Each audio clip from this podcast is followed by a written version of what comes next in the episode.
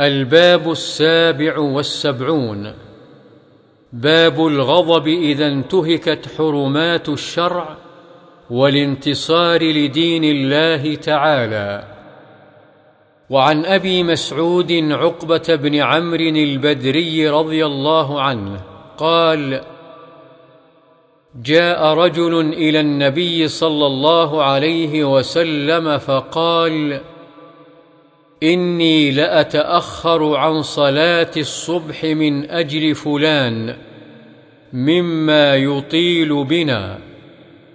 فما رأيت النبي صلى الله عليه وسلم غضب في موعظة قط أشد مما غضب يومئذ.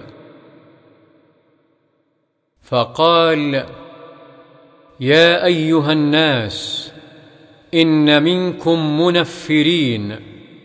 فأيكم أما الناس فليوجز فإن من ورائه الكبير والصغير وذا الحاجة. متفق عليه. وعن عائشة رضي الله عنها قالت قدم رسول الله صلى الله عليه وسلم من سفر. وقد سترت سهوة لي بقرام فيه تماثيل. فلما رآه رسول الله صلى الله عليه وسلم هتك وتلون وجهه وقال يا عائشة أشد الناس عذابا عند الله يوم القيامة الذين يضاهون بخلق الله.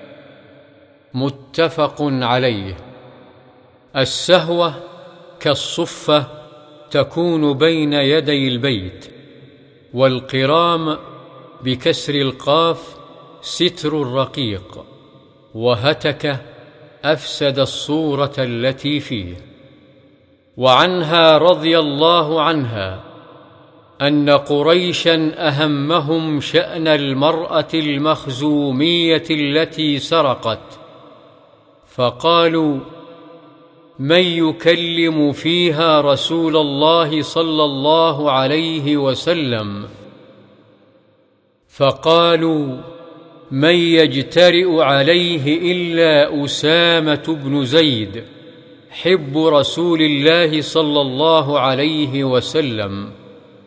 فكلمه أسامة فقال رسول الله صلى الله عليه وسلم أتشفع في حد من حدود الله تعالى؟ ثم قام فاختطب. ثم قال إنما أهلك من قبلكم أنهم كانوا إذا سرق فيهم الشريف تركوه وإذا سرق فيهم الضعيف أقاموا عليه الحد. وايم الله لو أن فاطمة بنت محمد سرقت لقطعت يدها.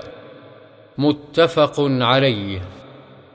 وعن أنس رضي الله عنه أن النبي صلى الله عليه وسلم رأى نخامة في القبلة فشق ذلك عليه حتى رؤي في وجهه فقام فحكه بيده.